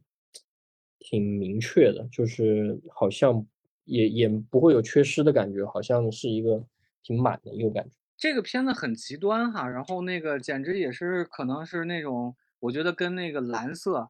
对这样的片子，类似的就是说那个你你电影史上你你不能复现的哈，这这这种这种这么一个片子，但是就是说你你看，但是我看的也挺崩溃的，对，然后那个呃我我是我，但是我是想说一个点，就是说那个其实二零零七年就是那个戛纳六十周年的时候。对，那个时候就是那个有一个世界大导演们合作的一个短片集哈，叫做那个其实那个就应该翻译成每个人和他的电影院，啊，就是咱们有个翻译叫每人一部电影，这是不对的啊，就是他其实是拍的是电影院，所以他拍电影院，其实你也能看到，比方说戛纳其实他一直就秉承着说电影一定得是影院在影院里面看嘛，对吧？影院艺术这么一个东西，阿巴斯给的那三分钟，其实就是这个，他叫 Where's My Romeo。就是那个他给的那个那个那个短片的那个 title 叫 Where's My Romeo，它其实就是这个后面这个西林公主的这个，这个这这个就是一样的这个这个方法，甚至我觉得搞不好都是这个相同的片段哈。然后那个，呃，但是我其实或者是说他我我因为我也没看到这个材料，是因为他可能是先给戛纳拍了这个东西之后，他又觉得这个概念不错，他把它发展到了一个。所谓这个标准长度哈，然后那个，但是就是看这个东西，你实在太挑战观众了，就是其实真的也是挺折磨的。但是你这个东西，你会跟他的这个这个叫什么？就是他的这个方式是一样的，因为其实你这么一想，就是说那个那摄摄影机的后面也是表演区嘛，摄影机的后面才是电影，对不对？就是观众们看的是摄影机，摄影机的后面是电影。其实这就是，这就是其实他一直在做的一个东西嘛，就是说那个到底到底电影电影是不是应该在摄影机前面呢？我觉得这是他一以贯之的。对我，但是我我没去想这个所谓哲学方面这些问题哈。然后那个，但是我觉得这是这个东西也也是一个，其实说白，它应该也是一个这个美术馆电影。我觉得还有一个论述就是就是就是关于女女性的一个论述，因为在这个。电影院这个环境里面，他们就是呃，就是呃，摘下那个头纱，露出真容嘛。然后包括比诺什也装模作样的去去戴了一个那个伊斯兰的头巾。然后，但是就每每就这里面拍的观众全部是女性，然后每个人都以在在黑暗中就是脸庞被照亮。然后其实仔细看的话，发现他们的身后是。有一些男的坐在那儿，但男的一直一个脸都没有给，就是男的全部是在背景。对对对，然后那个，反正这个事儿也让我想到杜拉斯，就是杜拉斯的一些那个挺也是挺极端的那个做法。你比方说像卡车这样的片子，或者说那个你像那个他把那个叫什么《印度之歌》重置了一遍，就是重置成那个叫什么。他娘家的名字在荒凉的加尔各答，什么？他威尼斯的名字在荒凉的加尔各答，就是说那个他直接把那个音轨留下，然后把画面换掉了。你像这个东西，就是说，那当然就是你还有还有一个问题嘛，就是说那个你在考虑就是到底电影是什么嘛？然后那个电影，你你是不是可以通过这个声音来想象一部电影？就哪怕这个西，你不管这个心灵公主这个电影存在还是不存在，对吧？我觉得这事儿这事儿也也不是那么重要。其实他这个东西，他还是回来就是他在分析电影本体，嗯嗯，但是我觉得也仅此而已，就不要不要再弄了。而且他其实做完之后，这个东西就可以就就不能再做了，真是再再做你也做不出来什么了。对，哎，阿巴斯他到后来是不是不被允许在伊朗国内拍片了呀？啊，应该是在国内没什么问题，因为它不像另外两个，就是伊朗好像这个官方比较针对的导演就是这个马克马巴夫和这个加尔帕纳西啊，当然现在还有拉索罗夫了，对，然后后面他应该是一个主动的，对，应该主动的这个一个一个，因为他最后其实是，呃，但这个地方我有另外一个观点，就是说那个他其实是真正在实践这个全球电影嘛，就是说那个后冷战的全球电影其实就是这个呃。因为，因为你如果过来捋，就是世界电影的代表，就是世界电影阶段的代表，就一定是中国电影、伊朗电影。因为那个、那个，你甚至世界电影这个概念，就跟当时这八十年代的这个几几波中国电影哈，就是那个四四代、五代，然后那个台湾新电影、香港新浪潮，呃，相关和阿巴斯其实应该算是伊朗新浪潮第二波。因为就是你回去数伊朗新浪潮，你最早还要数到这个叫达里乌什梅赫尔朱伊。就是拍母牛那个导演，对，然后那个，对，然后当时就是说那个，甚至包括电影节研究这个学科，哎，你不能说学科，研究领域，就最早的那些文章哈，就非常重要的文章，比包括 Bill Nichols 他们写这些文章，其实最早都是，呃，从这个伊朗电影对伊朗电影的一个讨论开始的。就 Bill Nichols 就写说，那个九二年多伦多做了一个伊朗电影回顾展，叫什么革命。革命前后的一档电影还叫什么？就说那个回顾展就做的特别好，然后他就从这个地方进去讨论说电影节和这些啊电影的关系，包括像劳拉·莫尔维，劳拉·莫尔维做就是那个著名的那个凝视的那个劳拉·莫尔维啊，他有一篇文章叫那个梅峰老师翻译的，叫那个什么基亚罗斯塔米的道路，呃，不是基亚基亚罗斯塔米的不确定性原理。哎，你们搜知网是能搜到的，然后你看一看，就是说，其实他也谈到我一直没找到，我靠，我想特别想读，一直没找到。哎，我发给你，老师翻译的啊。对，就是这是这个也是电影节研究最早的那些比较重要的文献。其实，当然他都会谈到一个，就是说他们看到这些电影都是经过电影节这个这个渠道。那其实你回来，如果我们再去谈这个电影节，我们要是回去对电影节研究的这个这个这个历史进行一点。考古的话，你会发现，其实一开始大家讨论的就是伊朗电影和中国电影，对。然后基本上那个，但这是另外一个事儿了哈。然后，但到这个九零年之后，就是后冷战，呃，尤其你就不说九零年，就就说九，你说九九九二年开始吧，就苏联解体之后，然后这个电影节它就它其实文化功能其实有变化的，因为之前它是冷战的时候就是文化政治的这么一个。一个一个阵地嘛，但是在后面就是说，那如果冷战都没有了，那我们电影节干什么？所以你看这个后面之后，电影节就特别乐于去发现一些这个，呃，之前还没有，就照他们说没有艺术电影的这些国家的电影啊，你会看到，就比方说他们时而关注东南亚，时而关注什么中亚，对吧？时而关注什么这个南美哈，然后那个就经常是从这些地方去发现一些一些，就是说那个。好，之前电影不怎么样的国家哈，然后那个，然后你看到他们有什么电影值得被看哈，然后那个阿巴斯其实就是像阿巴斯最重要的时候就是他九十年代嘛，你会看到就是说九十年代，当然你回来说九十年代最火那些导演在现在中国影迷的这个迷影圈的这个地位特别高，这事儿也是有路径依赖这个这个存在的。然后那么回来就继续说这个世界电影这个问题，就是说那个当时就是说那个。呃，从世界电影到全球电影，最大的一个变化是这个呃制片机构就是资金来源的变化，因为在这之前可能是它还是以民族国家为单位的，对吧？然后，但是在后面你就会看到阿巴斯的制片方，他就是越来越多，法国的发行方也进来，然后各种电影基金也进来，然后就是说，其实你我们现在理解这个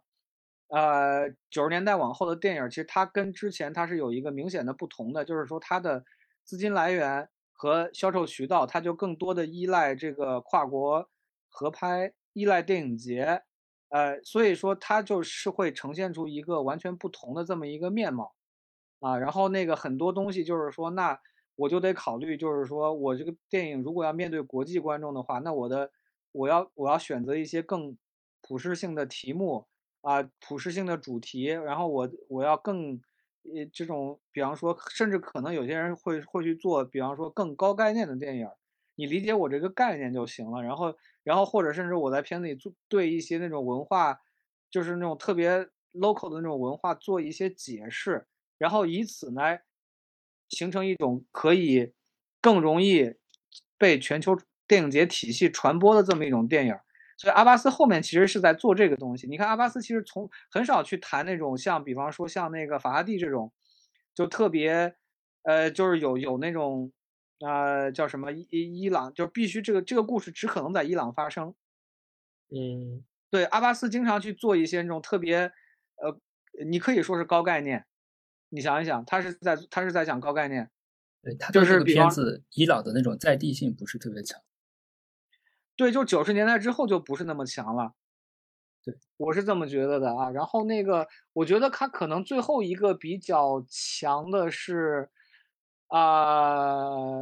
我觉得可能生甚至生长流，我觉得都已经在变化了。包括那个橄榄树，橄榄树里面他是给你解释了，就是说那个你比方说那个女孩就说啊，我没有嫁人，所以我这我这台词不能说，对吧？这种事儿。但是你看这个片子其实是一个很普适性的东西，很高概念的东西，就拍电影嘛。我怎么用两个业余演员拍电影儿？对吧？你说他是这么一个，他是他是这么一个概念，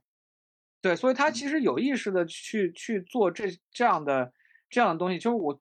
包括他后来，你看他这个去跟这个，呃，我们当然开玩笑，我们说这电影扶贫办主任哈，就是那个一个一个比诺什，一个于佩尔，应该还没来得及跟于佩尔合作，因为这两个演员就特别喜欢跟这个各种。呃，各种国家的导演合作哈，就是那 就跟电影扶贫办似的，然后那个他去跟这些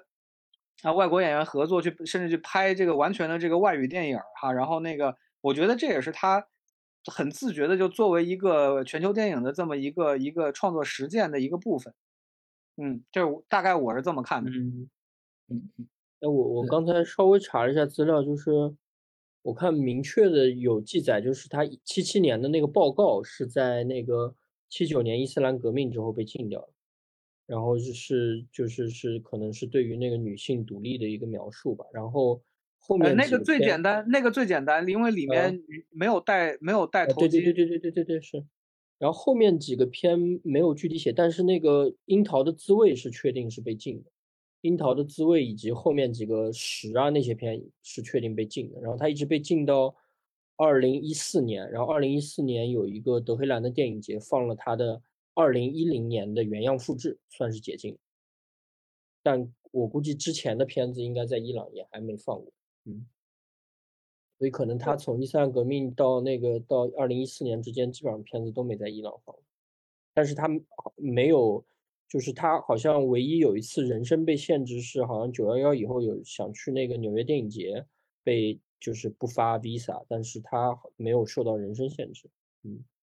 他以前那些什么儿童教育片儿，我觉得那是那是没任何问题的。那些应该是没问题。对，何处是我朋友家那种估计应该没问题。嗯，对，我觉得可能樱桃滋味可能还是自杀这个问题嘛，因为这个毕竟是你触及到这个这个特别大的宗教问题吧。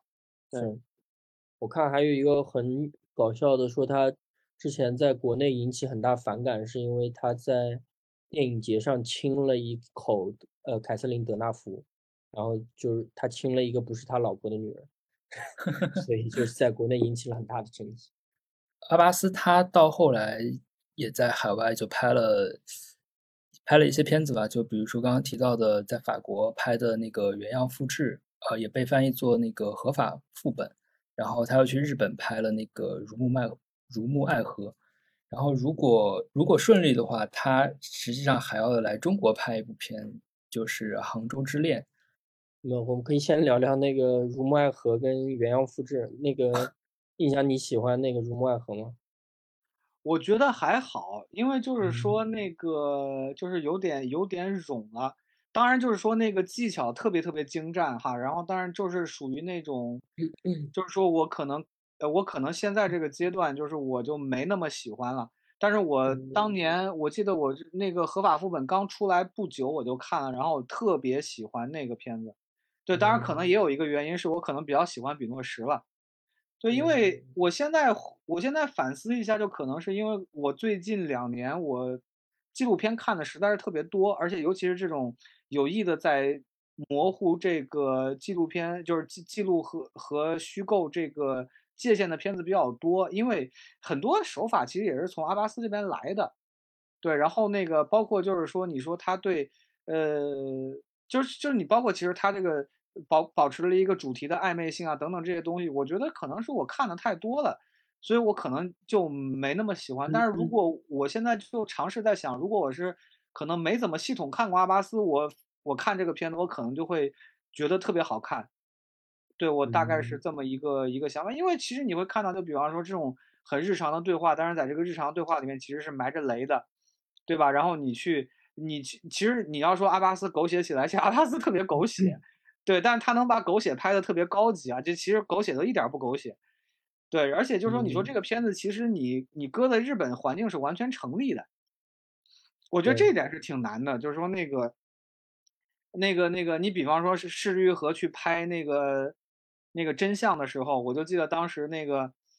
呃，其实我挺喜欢真相的哈，但结果后来我跟那个陀螺老师聊天，陀螺老师就说说法国人不会不会那样说话，法国人不会那样做饭，啊，然后那个，然后我就明白，就是那个他可能法国待的时间比较长，他法国待了十年吧。然后那个，反正说据他据他认为是不是那样的？反正我也没怎么在日本住过，但是以我反正看日本电影的经验，我觉得这个片是你搁在日本的话，逻辑我觉得是很顺的，就基本上没有特别那种外国人过来拍那种感觉。对，然后我所以当时我就。就我昨天晚上看完之后，我就在想，我说如果他把《杭州之恋》拍了，那能拍成什么样？因为我记得好像是他要拍一个酒店里面的清洁女工，我记得他的人人人物之一是那么一个人，对，所以我就在想，好像有有，反正，呃，我之前也做过一点调研，就根据一些新闻啊什么，就好像他有过三个版本的故事，然后他第一最初的想法应该是想写一个，嗯。嗯，伊朗就是伊朗女学生、女留学生，在在杭州这边求学，然后他可能在就是嗯，他在那个呃，就是唱歌啊，参加那种选秀啊，要做那种抛头露面的事儿，但就呃，就是想想追求一个可能歌唱唱歌的生涯，但是因为那个就就是伊斯兰教对女性的限制，他们家里人就要她回来，所以她在去和留之间抉择。所以是个中中国好声音是吧？还是我是歌手里面有一伊朗歌手是这么一像那个印印度片叫什么？我是大明星还是什么？就是那个我是超级明星，超级明，反正也最开始有这么个想法，后来他就是来杭州调研之后呢，就是杭州这边政府就给他安排在那个豪华的五星级酒店，就是插一句就是拍那个《富春山居图》的那个酒店。就是那个 洲际酒店，然后他在那个洲际酒店里面就认识了这个，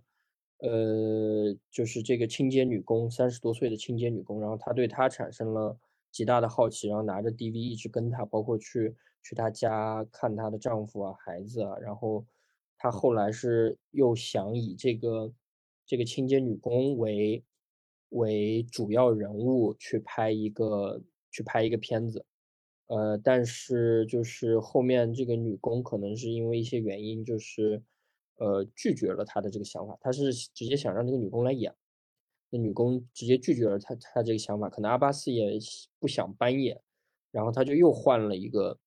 主题，就完全又换了一一个一个主题。他是又突然对那个杭州的那个佛教文化产生了兴趣，然后可能跟他。拍那个原样复制有点关系，原样复制他就开始对宗教的一些，嗯，就是对其他其他国家的宗教产生一些兴趣，然后他呃就是在那个经常在那个杭州的那个上天竺法喜寺在那边逛，然后逛了还拍了一些小和尚的一些素材啊什么，然后他这个阶段好像这个故事就是。嗯，当时可能他是会启用一些大明星来演，听说什么见了什么陈道明啊，什么周迅啊什么，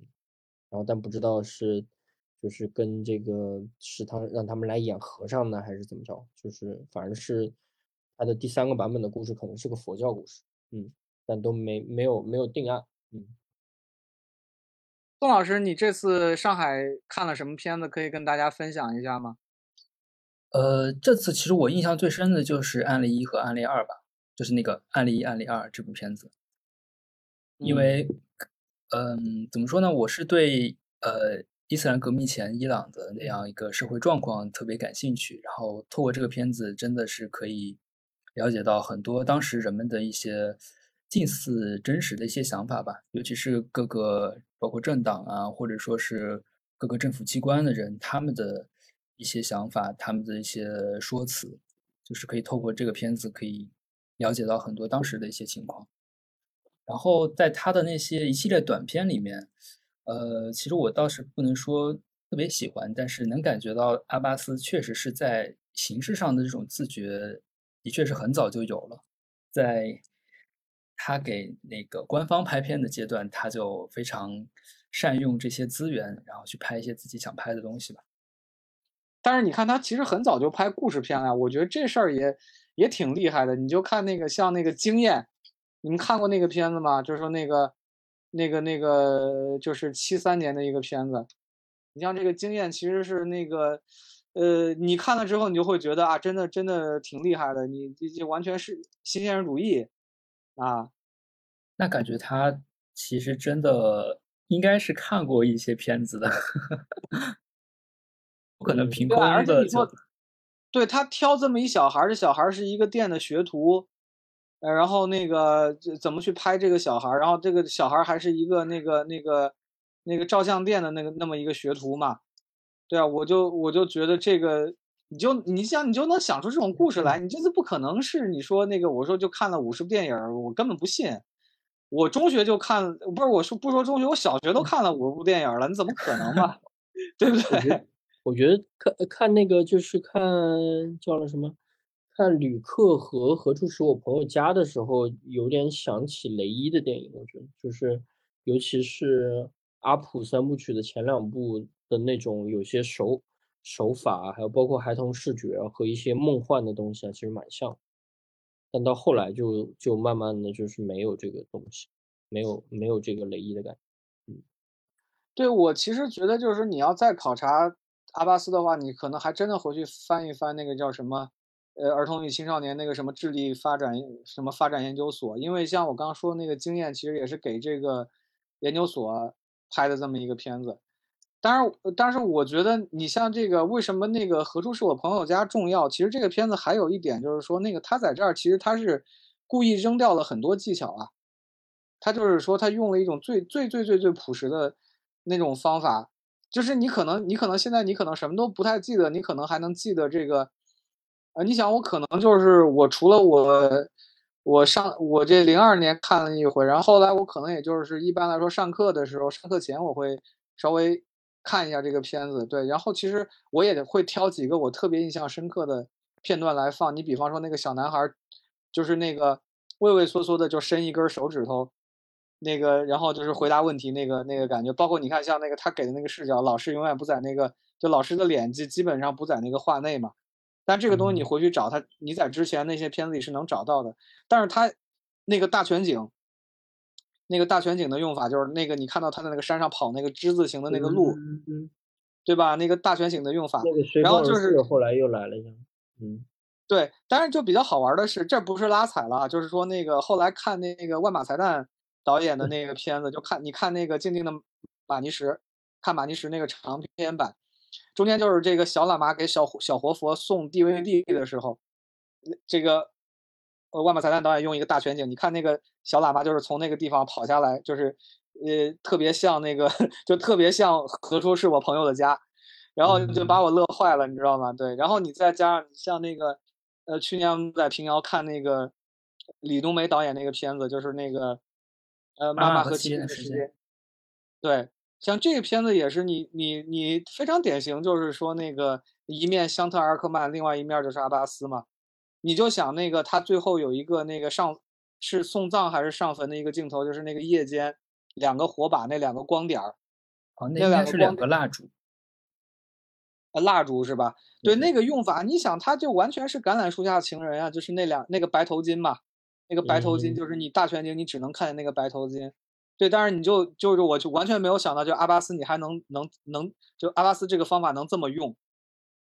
就是用的这么煽情，对。所以就是说，你看到他其实是给出了很多这种视听语言，然后你看后面后面这些这些导演，就我就不说别人，你看你就是中国导演马上能想起来这几个，就就对他的这个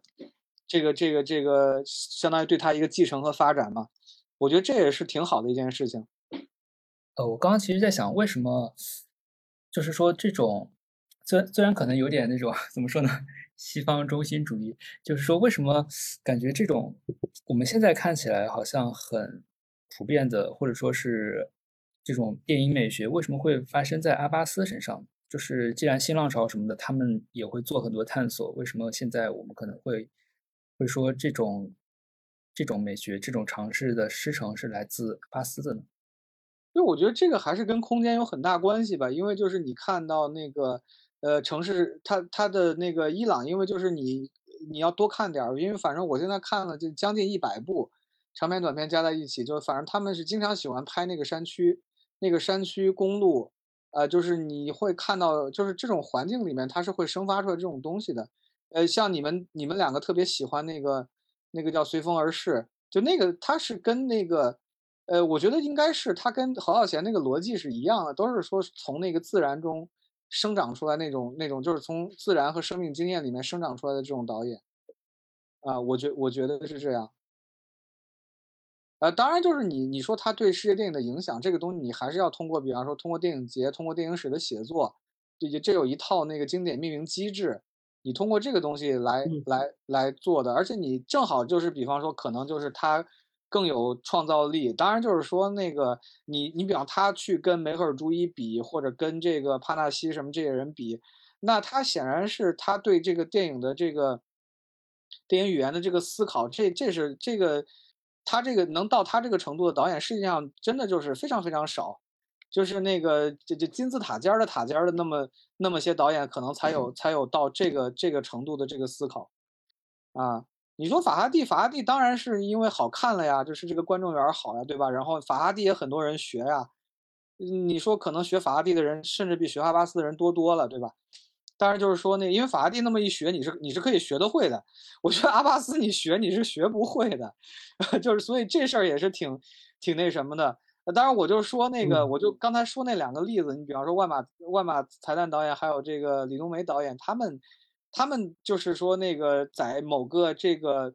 你涉及到某一个某一个那个空间的处理上面，其实他们两个找那个空间其实是跟阿巴斯的那个空间是有。有相似之处的，就是你看妈妈那个是，他是在山的这一边拍，他拍的是一个山嘛。然后那个，然后他那个山其实你看到他那地方也有很多那种盘山路，其实他关于那个盘山路，他其实也拍了很多很多个场景。然后你看，你包括像万马导演那个片子，他那个地方本来也是挺荒的，所以他还专门找了那么一个坡，对，然后就他去找，就是做了那么一个一个调度。对，我觉得他可能真的就是说那个，呃，就是他会对某一种这个，呃，某一个场景下的，或者表表达某一个具体含义的时候，他可能就是，呃，他发明的这一套东西，就是他形成了一个新的这个，呃，这个这个视听语言，就可能形成了一个句子等等这种感觉，嗯，嗯，感觉就是回溯阿巴斯他本人的这种创作经历的话，感觉和。整个世界电影的那种发展趋势也是有一定重合，或者说是相相类似的地方吧。就就比如说在呃学术上的概念叫什么 slow cinema，就是缓慢电影什么的，就是感觉这种学术上的这种趋势也好，或者说是呃整个影坛导演们他们的那种创作趋势也好，感觉都可以和阿巴斯的这种创作履历相呼应起来。当然，这个这个慢电影，这它有明确的这个年代是零八年。当然，就是主要是这帮理论家哈，你用这个概念，你得去找找例子嘛。然后他们就找到阿巴斯了。但是阿巴斯也不光是慢电影啊，你回去看，就是那个他早期可一点都不慢，就是那个你你甚至你包括那个你像那个何处是我朋友家，其实也不慢。我觉得那个。那个给我，我现在能想起来，就是说，因为我特别爱讲那个片子，就是其实我一般就会讲，就是说你到，其实他给的一个东西是你到底什么是日常生活，就是说他用这种重复，这个重复，就阿巴斯的这个重复这个技巧非常的厉害，嗯，就是你看，你看那个，其实也很多导演去拍这个重复，但是就是说你阿巴斯这个，反正我觉得也是挺登峰造极的一种重复，这个确实跟他，我觉得跟诗歌写作有关系，就是一些。反复啊，一些就是诗行的中断啊，这跟他写诗有关系。我刚才说那个就是，对我觉得他那个就是他那个潮流，就是我为什么说詹姆斯班宁，是因为就是反正数字摄影之后，就是就是我觉得是拥有更大的对那个图像修改的那个权利，所以说就是会就从特写的那种就是几种。呃，不同层次的真实，然后到到你比如说，你比如说，呃，五那个片子，它事隔不同的，呃，就是他当时说的是在一两个月的周期内，不停的去拍，呃，去拍那个池塘，去拍那个月亮，然后把它剪在一起，然后其实是用后期修饰的办法，把那个把几种不同的真实就汇成一种真实。其实一直到那个二十四帧，我觉得都是在做这种事情，就是在在在用一种数字的方式去修改真实。然后，对，因为你这么一说，你刚才那个印象一提那个。呃，二二十四幅画面，它那个由来跟它摄影机那由来，其实我觉得跟跟那个跟杨德昌的遗作是一模一样，就是说杨德昌的概念就是要把那个宋代文人画给给呃，就是把那个长卷画给动起来。其实某种程度上也是素质时代赋予的大家这种野心嘛，或者说一种渴望嘛，去去去直接把这个其实就接近动画的概念，去把它以动画的形式给再造出。嗯，对对，我我觉得阿巴斯其实有一点，他跟瓦尔达一样，就是说这两个人其实根本不拒绝这个数字嘛，他们对数码转型，就是他们他们对数码转型就好像就是，呃，就就是很很拥抱这个东西，然后因为数码转型其实带来更多的可能性，他们就比如说《海鸥蛋》这个片子，他可能也是被迫的去拍那么多次。他好像他还就是买了不少的，应该不是海鸥蛋，应该是别的什么鹅蛋还是什么蛋，然后去反复的去拍这个片子。我觉得如果是数码技术允许的话，他他绝对会拥抱这项技术，然后尽可能就是方便快捷的把他想想说的东西给传达出来。对，但是我觉得你要做的那么真也挺难的，就是那个我，确实，对我第一次看我就说天呐，这得是怎么样的这个。这个这个机缘他才能拍到这样的，然后到后面后面一看说哦呃搞了半天是做的，然后我就反复的在那儿拉那个针，然后我在那儿看它到底是在哪儿剪的，对，然后那个你你你就是你你要可能特别慢的速度放，你还是能看出来的，对，然后那个几个剪切点，那天我元素看我只看就只反正有一个点我看出来，其他几个点我都没看出来。对你有好几个，真的好几个，好几个是吧？嗯。对你，你就是用那个最慢，就是那个你你拿那个播放播放器，你把它打到最慢，你看你是能看出来的。对，嗯嗯嗯嗯。那我们今天也是也是拉踩了一些一一些导演吧，然后也聊了很多关于伊朗电影的一些东西，然后最后想请就是想问一下两位，就是除了阿巴斯之外，还有什么伊朗的电影想？就是个人比较喜欢，或者说想给听众朋友们推荐一下的。听众是不是应该法哈蒂都看过了？因为法哈蒂这么好看的，对吧？这个这个这个不狗血不法哈蒂是吧？然后那个，当然最近我倒是那个，因为因为就是去最近去电影节去的比较多，然后那个大家最近几年吧，但是我反正电影节上能看到的电影基本上就是法哈蒂这这一路啊，就是这个我们叫 social drama。呃，社会剧或者社会情节剧，对。然后如果不是法拉第，那就是阿巴斯。然后那个，当然就是说那个还是看你喜欢什么了。就包括其实我也不是很喜欢那个帕纳西，但是帕纳西早期那几个非常不错，什么越位啊，什么白气球啊这些，嗯啊，然后白气球啊，挺对。然后那个有个比较有个比较神经刀的导演叫那个曼尼夏西西。啊，其实应该读成哈西西哈，这个哈西西，呃，导演这个之前还有那个还进过好几次这个北影节，对，这个就第一年北影节有竞赛的时候，就是他有一个片子叫《受之有道》，我要没记错，应该就是他的。对，后面还有什么那个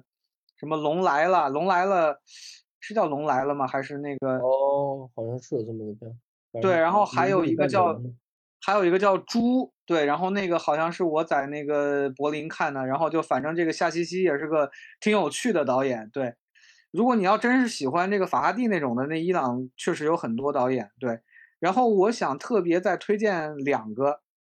对，一个是一个虽然他是个伊朗导演，但是这个人他好像在美国学的电影，然后他在智利拍了一个电影，然后他拍那个电影叫《遗忘诗行》，呃，威尼斯地平线的。费比西奖还拿了个最佳编剧奖，后来我们一直以为把它当成智力电影，嗯，对，然后，然后我们，然后我们又把它选到北影节，那个片子非常美，就是我当时看完之后好喜欢，就是那个，对他讲一个那个军政府时期的一个掘墓人的故事，对，然后但是你会看到他跟这个伊朗电影是有肯定是有关系的，因为这个。那个那个那个人就是挖一个墓穴，就是那个不是他是一个公墓的看守，还有他一个朋友是个掘墓人，然后那个他每每挖一个墓穴就要讲一个故事嘛，就这个人的故事，所以后面有一个完美没有没有名字的尸体，所以就是那他得为把他这个女孩的这个故事找回来，就你这特别那个一千零一夜那种感觉吧，就是那个你想就是那个就就是那个挖了什么一千个墓穴，什么讲了一千个故事这种。这种设定哈，然后那个当然好的地方不光是这个了，它是一个特别魔幻现实主义的东西，对，然后还有就是马克马巴夫有一些非常好，啊，那个很很挑战这个，也是很挑战这个电影电影边缘的哈。然后我还特别想推荐一个一个伊朗片儿，也是个非常难得的伊朗片儿哈，叫片片名叫《日食入侵》，是一个 伊朗吸血鬼片儿。然后那个是一个近未来科幻片儿啊，就是可能能破除你对伊朗电影的很多刻板印象。呃，片子当然你要说那个你不是恐怖片爱好者，你可能或者说那个你就觉得这片子就就就就是那个怎么讲，就是给了一个硬设定哈。然后那个啊，当然它可它它有很多问题，但是就是说你看看这个片子，你确实能理解，就是说这个伊朗电影不光是阿巴斯，也不光是法哈蒂啊，对，然后它它甚至能有吸血鬼。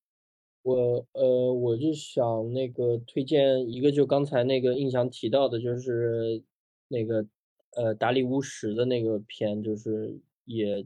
被称为那个伊朗新浪潮的奠基之作，就那个母牛或者奶牛那个片，我觉得还是很经典，很就是结合了那种预言体跟一些就是新现实主义的一些特征拍的这么一个片。然后还有一个是一个很短的一个纪录片，叫《房屋是黑的》，是一个呃伊朗的女诗人拍的一个纪录片，记录的就是那个麻风病院里的病人，然后呃就是配以她自己写的那个诗的一个一个一个朗诵。其实这个片中有跟反正跟呃那个特写跟 close up 有一点隐秘的关系，大家我觉得去看的时候应该会能感觉到。嗯，哦，其实说到那个裘导刚刚提到的那个伊朗新浪潮那一部叫《母牛》的片子，其实我想起来之前也看过一个，就是伊斯兰革命前的一部伊朗片，应该叫做《人前的安宁》。这个片子就是可能资源也不是特别好找，但是它也是和我们后来看的很多伊朗片就是截然不一样。它是一个非常像，